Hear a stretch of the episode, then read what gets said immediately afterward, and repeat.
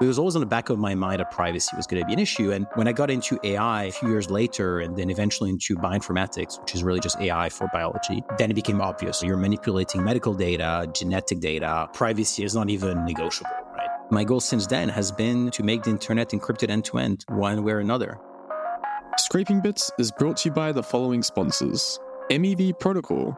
Maximize your ETH staking value with MEV ETH exclusively on MEV.io. And Composable. Execute any intent on any chain coming soon to mantis.app. That's M A N T I S dot A P P. And Fastlane Labs, the only MEV and intent centric team that has a daily deodorant application rate of over 68%. GM GM everyone, my name's DeGatchi, the host of Scraping Bits, and today I have a special guest, Rand from Zama AI. How's it going? Very well. How are you, DeGatchi? I'm very well as well. Just landed in uh, in London, a little bit sick, but you know that's what comes with the winter weather. But yeah, it's a great great having you on. Thank you, and I'll do my best to not to melt your brain too much if you're sick. We need the melting, man. I want to hear about the technical stuff and get into the granular things. So, all right, you're asking for it. Just for the people that are not familiar with you, who are you and what do you do? My name is uh, Rand Hindi. I'm the CEO of Zama, a company working on homomorphic encryption. My background is actually AI and biology. I started coding when I was 10 years old, built a company as a teenager, then went into AI when I was 18 years old and started doing some stuff around, you know, genetics and using artificial intelligence for genetics. That was my PhD actually. And eventually got into the world of privacy, machine learning, blockchain, built a company in AI that got acquired and now building Zama and investing in a lot of cool futuristic companies. Oh, sick. What was the last company's focus point? Zama specifically is a company working on something called homomorphic encryption. The idea of homomorphic encryption is that you can compute on encrypted data without having to decrypt it. So, for example, uh, imagine I am a user of a cloud service, ChatGPT, for example. Today, OpenAI, who's running ChatGPT, sees all the data I'm sending because, well, it has to process it. With homomorphic encryption, I could send an encrypted query to ChatGPT. OpenAI wouldn't have the key to decrypt it. So if they have no idea what I'm asking, but it can still do processing on the encrypted data itself, producing a response which is self encrypted that I can decrypt on my end. So for me as a user, nothing changes, right? I'm just sending data, getting a response, but now the data is encrypted when I'm sending it and during processing. So it's encrypted end to end. Yeah, this is incredibly important. I was actually thinking of this when I was using these chatbots. It's like you ask these very specific questions and they can see all this stuff. And I think they now work with the Pentagon, if I'm not wrong. And I think they've nerfed ChatGPT very hard as well. So you have to kind of use different chatbots and you don't know what's happening. And I mean, they're really good, but the security of it, of privacy, is non-existent. Yeah, and you know, it's not just privacy for users, like as individuals like you and I. It's also the pri- it's also a confidentiality of company information when your employees are using those tools for work. You know, corporate espionage is a real problem, right? And so you really want to avoid that kind of stuff leaking when you don't want it to. And I guess ChatGPT is a recent example. That if you take this DNA company in the US, 23andMe, you know, it recently went around Twitter because they went from like a six billion in valuation to like a couple hundred million, mostly because they got hacked. That company got hacked, and the DNA of 20 million people, nearly 20 million people, is going to be potentially exposed. So when you look at that and you're like, okay, I can't really trust anyone anymore because everybody gets hacked eventually. How can I protect against that? Well, the only answer is don't give them data that can get hacked. Basically means keep everything encrypted end to end. End to end encryption of the entire internet is what we should aspire for. You wrote an article on this from HTTPS to HTTPZ. How hard would that be to actually transition the internet from HTTPS to HTTPZ? a little bit harder than when we transitioned from HTTP to HTTPS. You know, remember in the early days of the internet, there was no encryption whatsoever. And eventually we started encrypting data in transit, right? So data when you're sending it. HTTPZ, HTTPZ is really just a continuation of that, where you're keeping the data encrypted even during processing. So the difference is that you're not just encrypting the pipes, you're also encrypting the servers doing the computation. So it's a little bit more involved for application developers. But that's exactly why, as a company, a big part of what we do is automating the conversion from non encrypted to encrypted processing for our users and developers. So we're making that easy on purpose so that this becomes eventually just part of your standards, you know, InfoSec stack, and you just don't think about it anymore. You know, you just build your application, convert it to FHE, homomorphic encryption equivalent, and then just push it live and you're done. At least you know from an engineering perspective then there's a question of how do you push for a new internet standards? It might take 20 years who cares right? But eventually it's obvious we're going to get there because why not? What is one good reason not to keep the data encrypted end to end when you're offering someone a service? I can't think of one yeah, well, there's no downsides from initial thought, and you've been in it way longer than me. So if you can't think of it either. well, there is eventually no downside, but to be very honest, right now, homomorphic encryption is slower and more expensive to run. So there is like a cost to the user experience. But in some cases, like blockchain, for example, or some simple applications, that's not noticeable. There's really no reason. But we're making this technology faster. And so I would say that in two to five years, the technology will be fast enough that 80% of what you're doing in the cloud will be doable in FHE. So FHE stands for fully homomorphic encryption. So it's really just a matter of time before this becomes practical for pretty much everything. And so when that happens, then yes, there is no longer a downside.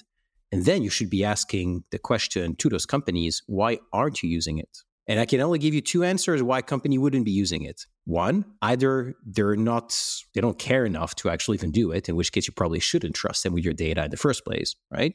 And secondly, is maybe because they're doing something that they're not supposed to with the data itself.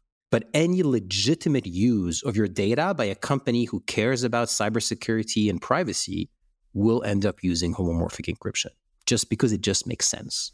I can imagine you get rid of this process of now it's private processing, right? But the vulnerabilities from there, it's not related to it directly, but let's say it, you know how you're training AI on it as well. Like, what if someone manipulates the data and you can't actually see it now because it's all encrypted? And let's say it's like medical documents, and someone gets into the system and manipulates it then you're training AI on this data you can't actually see. That's a fair point. And I'd like to answer that because I think, you know, this is something that people often tell us is, oh, but if I can't see the data, I can't fix potential issues. Well, that's not exactly true because, first of all, when we're talking about AI specifically, the amount of data that you're computing on is so huge that you're not looking at it manually anyway. You're using some automated processes to do that. You can still do that on encrypted data, instead of removing the data, what you do, you just like zero out the data, for example. You just basically make it like a no op. It just doesn't have an impact in the model anymore. So you can still filter the data sets, even if it's encrypted, by applying rules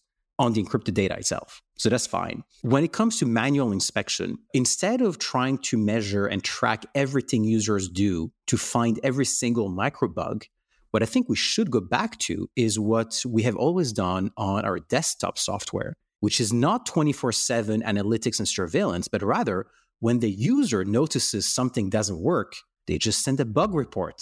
Can you imagine if your computer was 24 7 streaming your screen to Apple or you know, Microsoft or whoever so that they could do bug fixes? No fucking way, man. No. When something crashes, there is a pop up that says, Would you like to send a bug report?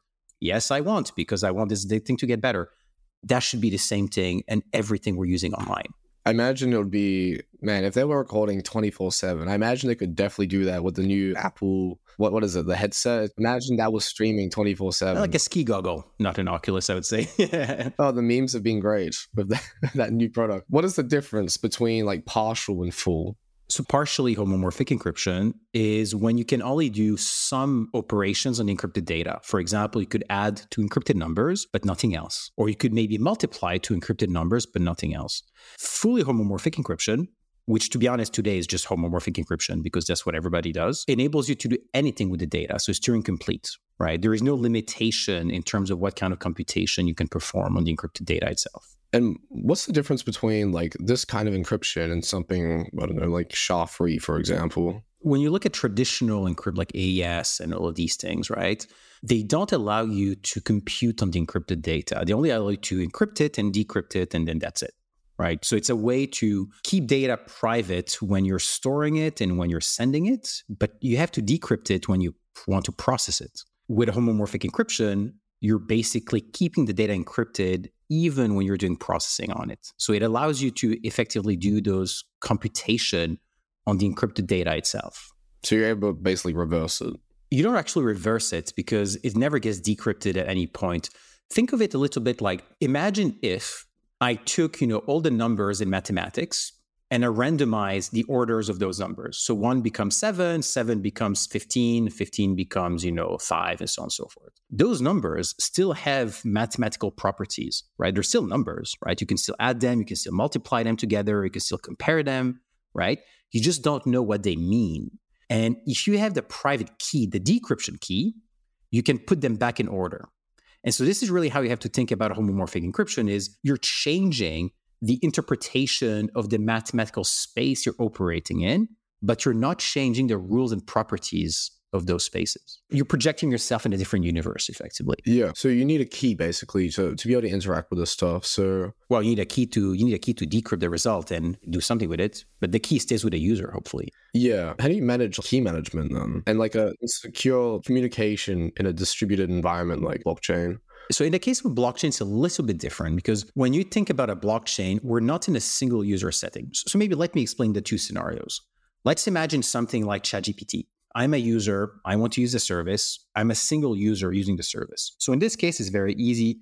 As a user, what I do is I send my public key to, you know, the service provider. I send them my encrypted data to do processing on. They do the processing, send it back to me, and I decrypt it with the private key that I'm holding locally on my computer or mobile phone. So, you know, this is just like any key management on your phone or computer. You know, you put it in an enclave or maybe you put it like in your crypto wallet. It doesn't really matter. Or maybe it's in your browser natively, ideally, yeah. something like that. Uh, however, if you're in a multi-user setting like a blockchain, or let's say you know you want to train an ai model collaboratively with multiple different people well by definition nobody has the key because you know you need to have multiple people being able to access the result so here what you want to do is you want to encrypt everything under one unique public key so that all the data could be mixed and matched together, right? You want this kind of composability on the encrypted data. And you split the private key amongst the different people who should be allowed to get the result. That's something that's called threshold decryption.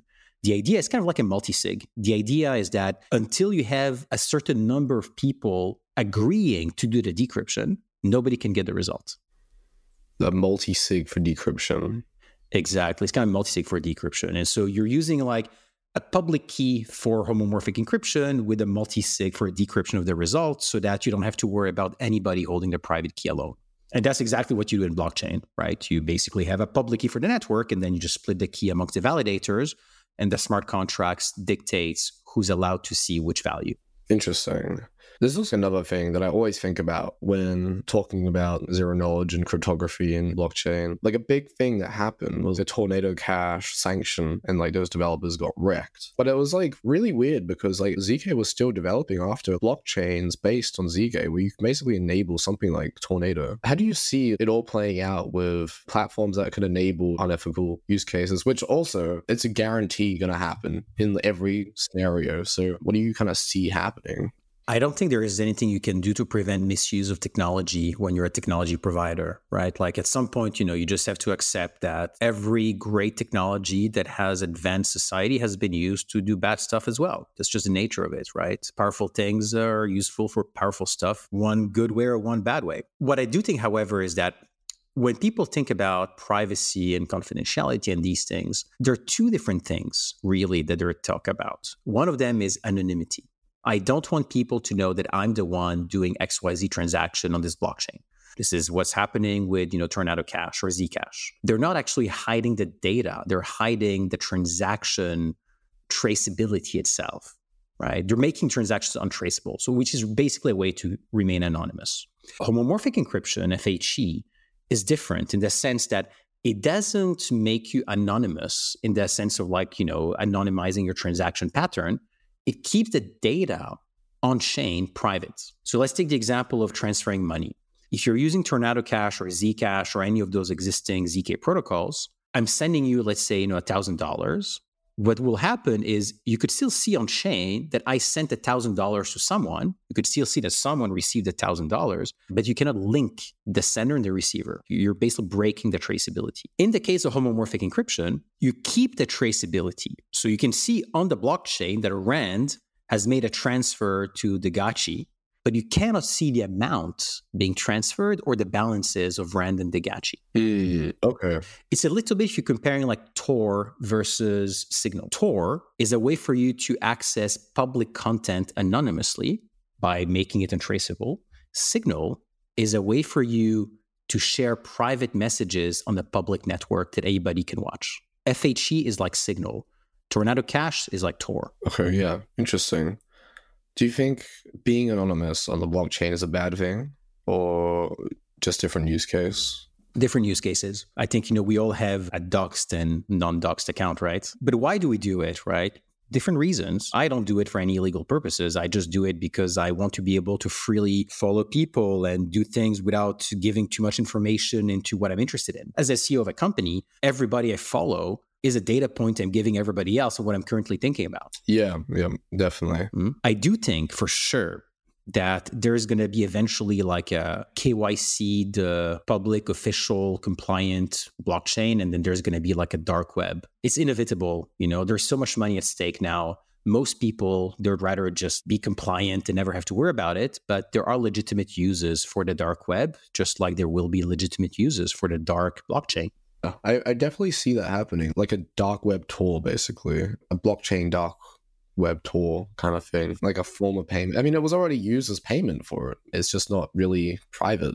So it seems obvious that's going to be the next thing, but it's just a question of when. And beyond privacy, you know, there are just some use cases you wouldn't do on a blockchain if everybody can see what's happening and all the data on chain.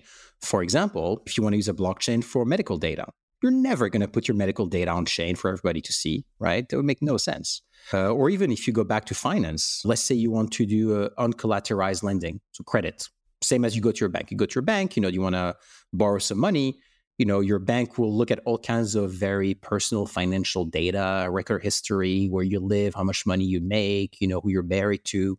You would want to do that on a blockchain to borrow from anybody else, but you wouldn't want to put all of that personal data on chain in order to do so, right? There's so many use or just games, man.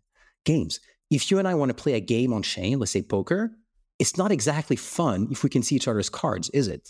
Yeah, I think I right? think like this kind of technology enables all like very important things to go onto the blockchain, which is kind of like what the whole point was. Is like shift everything onto it. But yeah, you need privacy and this seems like the perfect kind of pathway apart from I guess fully anonymous.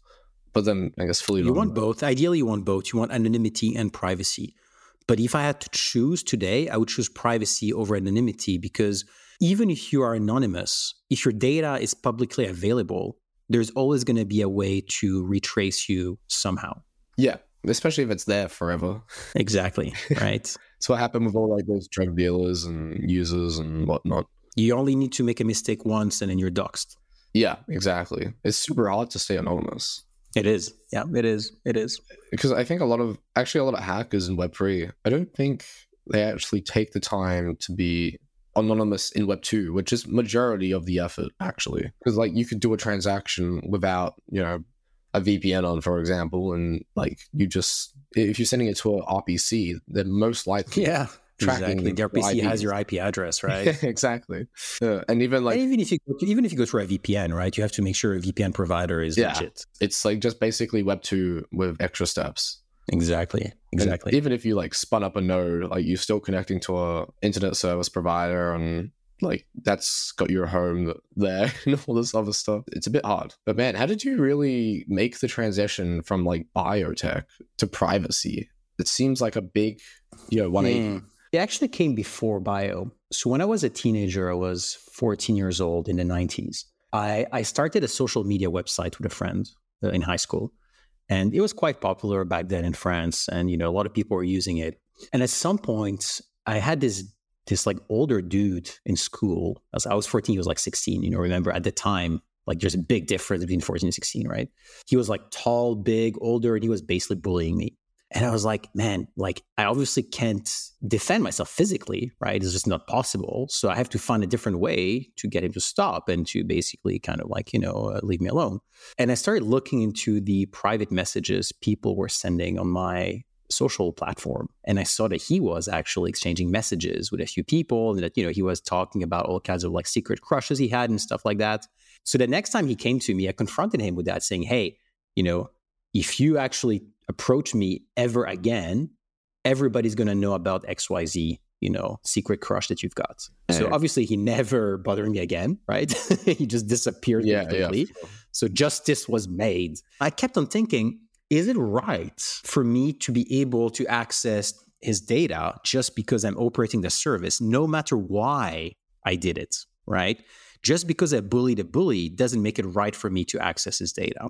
And I kind of like felt like, man, like you know, this whole internet thing is going to be a, a real problem there. And so it was always on the back of my mind that privacy was going to be an issue. And when I got into AI a few years later, and then eventually into bioinformatics, which is really just AI for biology, then it became obvious. You know, you're manipulating medical data, genetic data. Then you know, privacy is like it's not even negotiable, right? Like it's just like you have to think about that. My goal since then has been to make the internet encrypted end to end, one way or another. You know. Interesting. Yeah, because a big thing I always think about is cybersecurity, and if you're uh, when we talk about genetics as well, like you know, generic genetic engineering for like let's say childbirth, say ethical or not, but it's probably going to happen. If someone hacks into that and just you know messes up the genetic programming, right?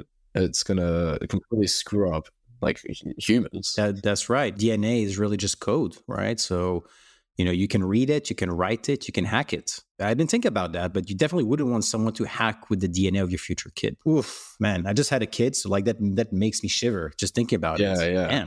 Interesting. Right. Well, even like I, I reckon in the future, if you can like genetically modify DNA, then you know you can cure diseases, right? And if, if someone's doing that kind of treatment and they're and it's been hacked, you know that can the tides of everything. Like imagine like a whole world, like a whole society is doing this like treatment and you're just like wrecking them genetically that would like wipe out you know a whole civilization so you'll do it. I think people are already working on that aren't they?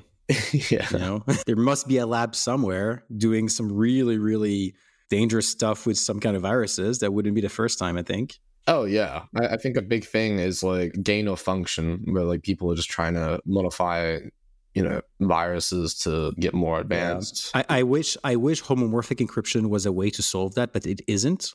Because you see, just because the data is encrypted doesn't mean you cannot modify it, and so it's, it's very it's very tough to guarantee that someone did exactly what they were supposed to do. I mean, you can use something like zero knowledge proofs, but what is a zero knowledge proof of a biological experiment, right? Uh, I don't know what that would look like. What are ZK proofs of like physical world things you do? Uh, I don't know.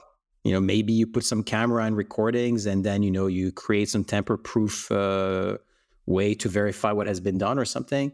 Maybe it's AI. You know, maybe you create an AI that uh, supervises every experiment and automatically flags anything that goes wrong publicly or something. When we think about Zama, so obviously medicine is like a big part of this of you know why you started it and you know the effects it can have everything. How do you plan to like partner with hospitals so you can actually you know start this you know on ramping and building these kind of solutions for let's say diseases right? So people can actually train shit and all this data in different hospitals so it's not gate kept. Is do you have like any plan for that in the pipeline right now most of our you know I'd say customers and partners are blockchain companies. Because when you think about it on a blockchain you really need homomorphic encryption if you want to do anything confidentially.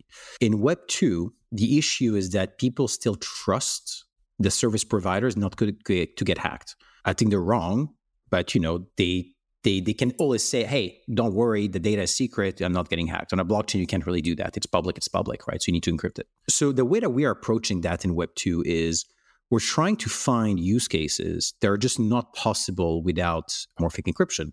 For example, if you want to do cross-border collaboration on medical research, it's very complicated to have data, you know, go from one country to another, even for legitimate purposes.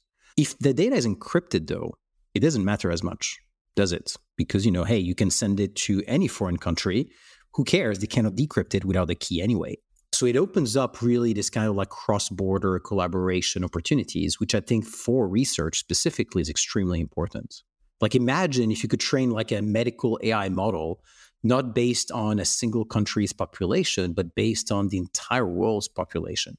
That would be amazing, yeah. wouldn't it? I think it would be insanely great for society, except I, I can imagine some countries just don't want to participate. Doesn't matter though.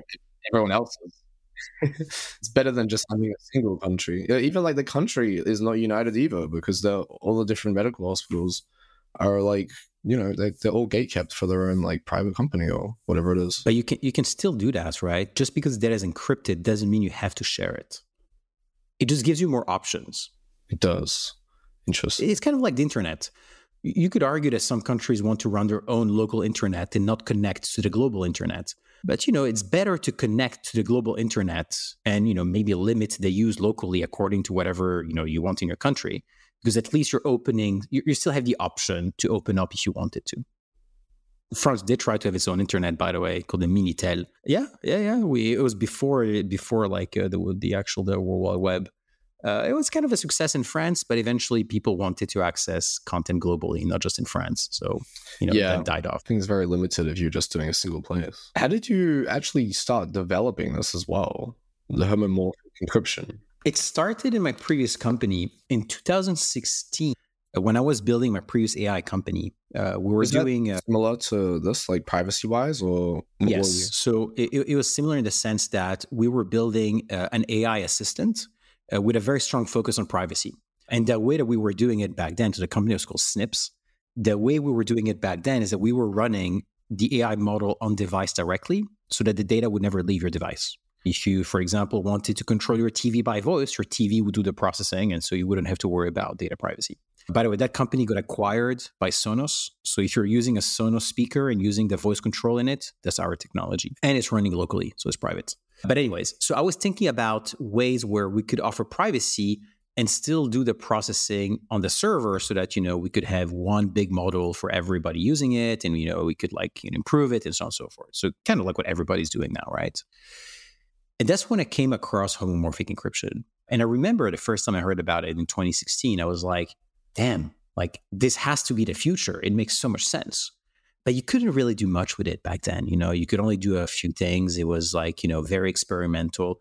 We did manage, however, to build a privacy preserving analytics engine for all of our applications. We could basically tell how people were using our products without knowing anything about individual people. Like sensitive data sets. How are you doing that? Like medical documents and whatnot?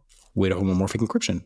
There's a whole point, right? And at the time, at least, you know, this was a use case that was possible with FHE, but AI definitely wasn't. But for me, I always kept it on the back of my mind. I was like, man, I got to do something in that space at some point. Like, this is important. You know, we got to make this work. And that's when I met my current co founder, Pascal Paillier at Zama, uh, who's one of the inventors of homomorphic encryption. You know, he's like OG, OG, OG guy in that space. And him and I were friends. And so when he heard that I was selling my company, he called me. He's like, hey, I just had a breakthrough in homomorphic encryption. You know, it might be a good time to start a company doing it. You know, do you want to talk about it? And I was like, I don't know, man. Like, you know, I'm selling my company. I'm toast. I'm gonna maybe I'm just gonna travel the world, like live in Japan for six months or something, you know. But then I thought, how often you get a chance to work on such a groundbreaking technology with the perfect co-founder who just had a breakthrough that makes this thing work for the first time? I'm like, I can't pass on that. Like, this is too important. So a week, uh, just a week after I finally sold my company, we started Zama. Oh wow! straight on yeah. another boat. yeah. yeah, I just went, I went straight for it, man. I was like, you know, to hell with like, you know, resting and sleeping and yeah, yeah. Know, I, I like back to work, you know. Oh, I think it's like the best option though. Like, man, you got to keep the ball rolling for real. I, I wouldn't advise anyone doing that, to be honest. I think it's good to take a break from time to time. But the opportunity, if you see the opportunity and it's in your grasp, you, you got to take it. I was sitting in Pascal's office and he was like explaining his breakthrough to me on the whiteboard. And I was like, oh my God, like this changes everything. Like, how can you not get excited? Like if you if you genuinely care about a problem Man. and someone is literally handing you the solution, telling you, can you be my co-founder in this company that I want to build to like solve that problem once and for all? Like, you know, you can't really say no, can you? Yeah, hundred percent. Like especially for something that big as well. It's exactly how you're just gonna turn that down. You're gonna regret it as well. Exactly. Mm, interesting. Damn. So how? I think a lot of people, you know, it, it's like the dream for for you know startup uh, founders to sell their company. So what was that kind of process like? It was hard. It was the hardest thing I've ever done. And that's considering that Sonos, who acquired us, was an amazing acquirer. Like they were so nice, so friendly. Like, you know, they're really like, they were not, you know, trying to trick us or trying to, you know, so it, it went really well, as well as it could have gone.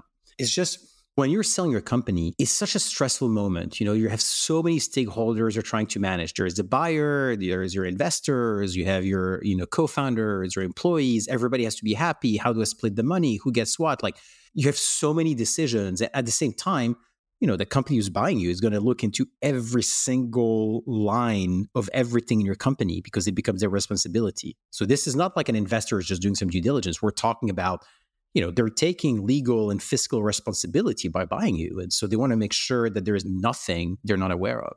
It was exhausting. I have to be honest. Like it, it was the hardest thing I've ever done, way harder than building the company itself. Oh God. I guess it's like one giant audit. Yeah, yeah, pretty much. Pretty much. But hey, it was worth it. Our technology ended up making it into tens of millions of products. Uh, half of the team who got acquired four years ago stayed, which means that oh, you know they're happy. So yeah, so f- for me as as a founder, I'm very proud because you know I've built something that endured, right? It wasn't just acquired and then disappeared. Like it actually served a purpose it's a terrific thing as well. Like it's being used, and it's one of probably the hardest things that you could do. You know, getting a company acquired. Since you've done that, and you and now you're doing Zama, what have you like learned from the last one that you're now applying to the current one? Uh, are you doing anything differently, or everything different? You know, I, I was even wondering like, how do people even start companies the first time? And then I realized, well, you gotta have you gotta start first time to do it a second time, right? So, the biggest takeaway is that I used to spend a lot of times optimizing things that didn't make a difference to the end game of the company, of our actual goals. I would spend a lot of time trying to think about what is the right way to compensate people. How do we do stock options right? How do we promote people right? How do we organize people right? How do who becomes the manager? How do we do management? And you know, it's so much effort to eventually end up concluding that other people thought about this before I did, right? And that their conclusions are probably applicable to me as well. And I should just do whatever they're doing. Which in short means look at the best technology companies and do whatever they're doing. Don't reinvent the wheel. There's no point in doing that. So, first of all, if you do that, you're removing a lot of brain sort of like challenges and problems trying to solve. Second thing is, I would spend a lot of time on trying to prove things before we actually had people using them. In other words, you know, I was trying to prove that we were right in theory without trying to prove that we were right in practice. And that's bad because, you know, you spend six months, whatever, nine months building a feature, you launch it, nobody gives a shit, and you just wasted nine months. So, you know, of course, some things do take time. You know, for example, uh, homomorphic encryption is not an overnight thing. Like it takes time to do proper science, but it doesn't mean that you cannot release things as you go. So for Zama, you know, we're like, okay, it's probably going to take us, you know, three to five years for this technology to be widely applicable, but we could still already put out products that will be maybe only usable for a few people, maybe only practical in a few use cases, but are still going to be things that people are going to use. And so that's we did. From day one at Zama, every quarter, every three months, like clockwork, there is a product update. There's something that comes out. There's an improvement. There is a new feature.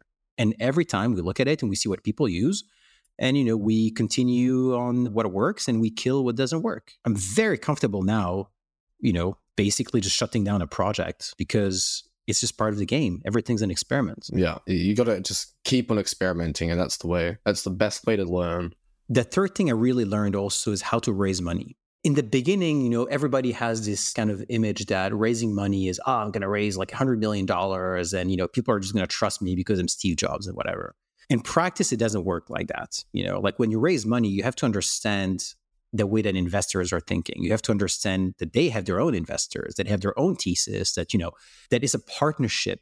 It's not just someone blindly giving you money thinking, I don't care what you're going to do with it. It doesn't work like that. And when you understand that, fundraising becomes a lot less frustrating, right? It kind of becomes like sales in a way. You know, I've got a product, you buy it. You don't get bothered or frustrated when a customer doesn't buy your product. It's just part of the process. So why would you get frustrated and bother when an investor says, no, you shouldn't? It's part of the process. So all of that, you know, it really helps. And I think in hindsight, it's incredible that we got to where we got in my previous company, given all the mistakes that I've made as a CEO and founder. Zama, despite being, you know, orders of magnitude more complicated to build, actually feels much easier for me personally.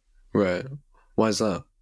I don't know, man. It's just like already done the rodeo know, once. The rodeo once, right? So, you know, like when someone comes to you and says, Oh, you know, this doesn't work, you're not panicking. You're like, Yeah, okay. Just hey, it's part of the game, right? you know, it's like every problem becomes a challenge. It becomes exciting, you know, it, it just, you know, it's like you become immune to short-term variations in what's happening in your company. You know, you're you're more focused on long-term vision. Yeah. You mentioned you did a lot of mistakes in the last one.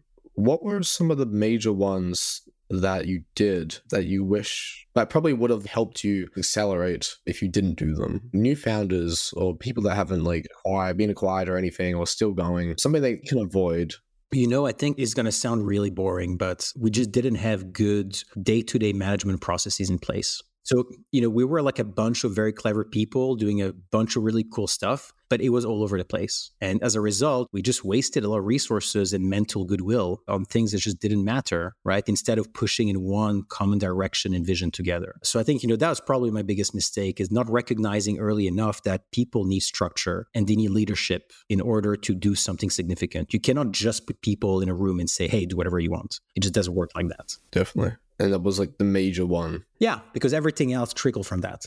Yeah, definitely. You need the routine and the management. You can be the smartest people in the world, but if there's no order, then it's kind of like a super team. Let's say the NBA, there's no structure but they will get beaten by a team that has structure that might be worse off in general. Exactly. And you know, the most experienced and best people in all companies I've worked at, they know that. The more senior and accomplished someone is, the more they will ask for management. Makes it sounds sense. counterintuitive huh? because it's kind of a cool thing when you're like 25, you know, you're like, oh yeah, uh, management is bad. Everybody's equal, is be flat and everybody decides on everything. Let's just vote. It just doesn't work in a company, man. It just doesn't work in a company. Like a company, whether you like it or not, is, you know, going to be structured with people whose job it is to lead other people and people's job it is to actually get shit done in the best possible way. And it's fine. Being a manager doesn't make you better than being a developer. They're just different tracks that you can follow in your life. In fact, actually at Zama, there is no difference in pay you know, if you're a manager with 10 year experience or a developer with 10 year experience, you get paid the same because what matters isn't what you do, is how good you are at what you do. Mm, interesting. I do want to like kind of switch the conversation to something else. You've done AI for quite some time. Where do you see it all going? Obviously, this is a giant, you know, topic of conversation, and people have vastly different ideas of what's going to happen in the future and when it's going to happen. It's all speculation. We could run a stock and it could be short and long, like a crypto market, very volatile. What do you what do you see it all going? You know, you've done the genetic stuff, you've done the AI, now you're doing privacy. It's all up in the air. And people with ChatGPT that came out a couple years ago, that really made the world think about it. it. It seems like a very hot topic. Yeah, it's not new. So obviously, I can't really predict what could happen with some hypothetical future technology that we haven't invented yet. I mean, yeah. we can have fun doing that, but let's stick to what we know. What we know today are various you know AI technologies, including you know large language models and transformers and these things. So my views on that haven't changed in the past 20 years, right? Since I've been in, in, AI. In fact, in 2017, the French government asked me to think about the impact of AI on society and what it would mean. And I looked at this, I looked at what I told them back then recently, and I was like, let's see five years later, actually seven years later, what held up and what was wrong. And what I said back then, I believe that today, is that AI will not be more intelligent than humans but it can help humans do more things at the same time. It's a way to increase throughput, not depth of intelligence. Do you think that's because the algorithms aren't actually up to that level yet? Why do you think it won't actually go beyond human intelligence? Because I think, first of all, I think humans don't want to give away control. We want to have control. So I think, you know, we will design systems that we can control. It's just in our nature to do that. We just like doing that. But putting that aside, when you look at the way that current AI models are learning, they're learning from human data to replicate human intelligence. Because of that, they're also picking up on the limitations and biases and cultural quirks of humans. Example, there are a few papers that show that if you include emotional cues in your prompt to an LLM, you will get better answers. What that means is AI is susceptible to emotional things, right? If you ask it, write me this essay, it'll do an okay job. If you ask it, can you please write me this essay? This is really important. If I don't give a good essay, I'm going to fail my studies and my career is going to be over. On average, that essay will be 30% better, graded 30% better. Interesting. If you bully it, it'll be 30% better. So you literally have to bully or beg the AI to do something good. How does that not sound human? But hold on. Some experiments is a little bit anecdotal, right? And it changes, but still is there. Some experiments are showing that AI is actually lazy. There are some stuff it just doesn't want to do. There are days of the week, on weekends, for example, that it doesn't want to actually give you as good answers as during the other days. It literally has a weekend concept, right? Which is insane, dude. You know, if we're picking up on those human traits, how can we assume we're going to be more intelligent? No. What I think is going to happen, we're going to replicate human intelligence. I believe that, right? At least to some extent. But we're not going to create super intelligence.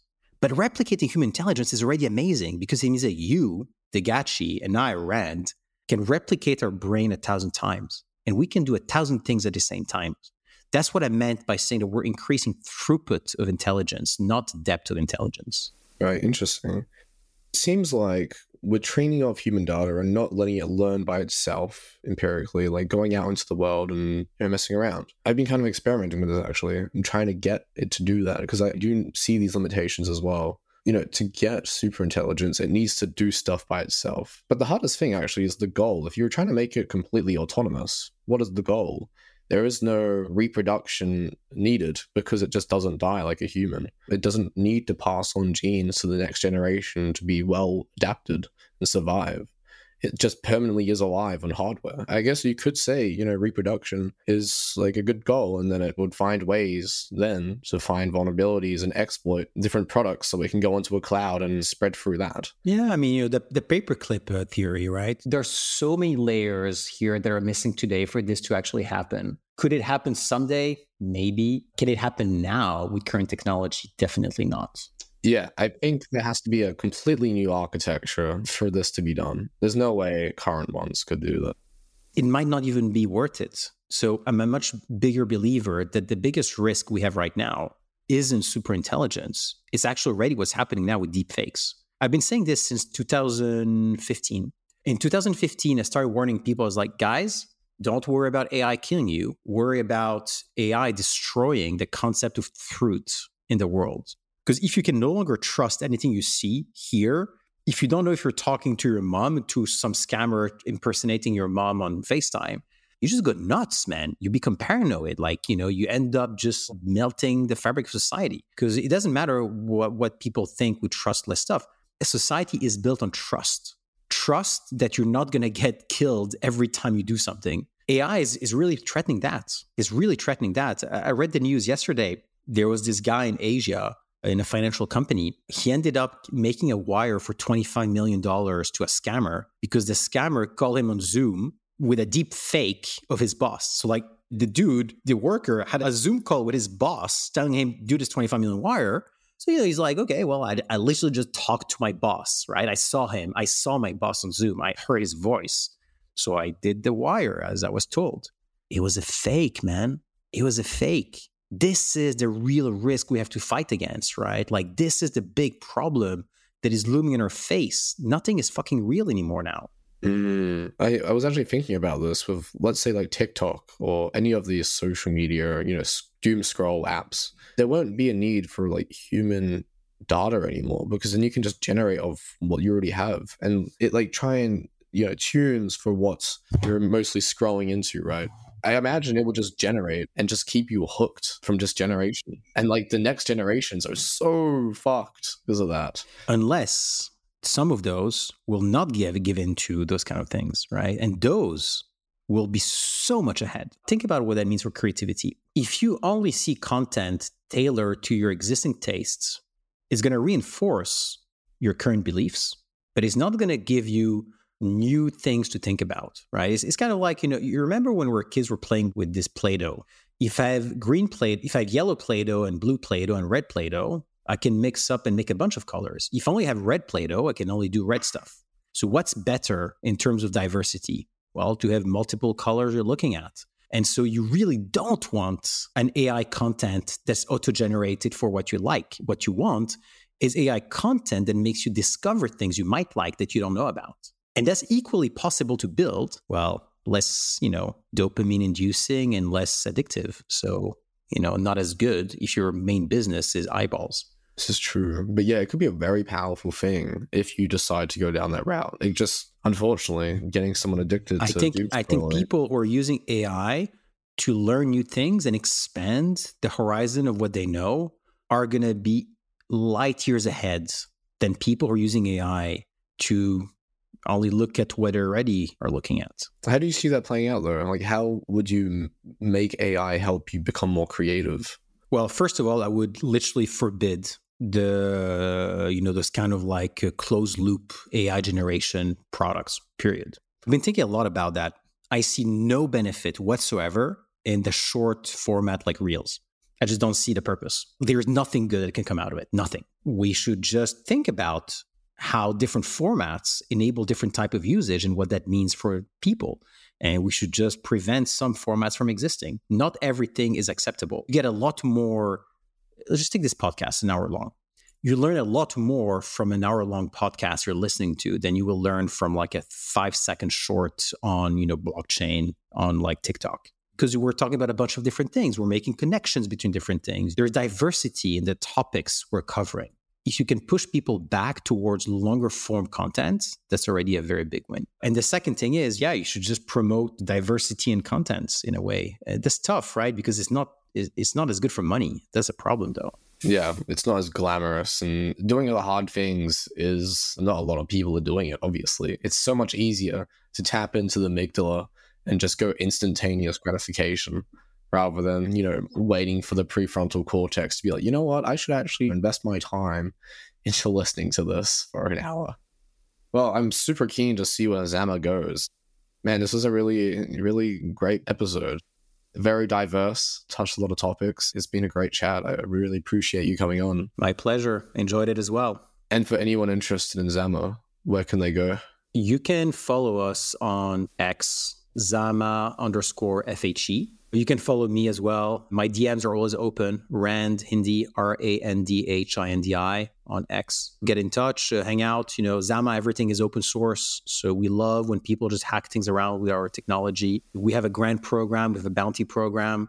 Anything you feel might be interesting to build with homomorphic encryption, we'd love to see. Sure. And thank you so much for jumping on again. And for anyone listening, go check that out. It's very interesting technology and hopefully it changes everything. That's the dream. But until then, we'll see you on the next episode. Thank you. Have a good one. You too. Bye bye.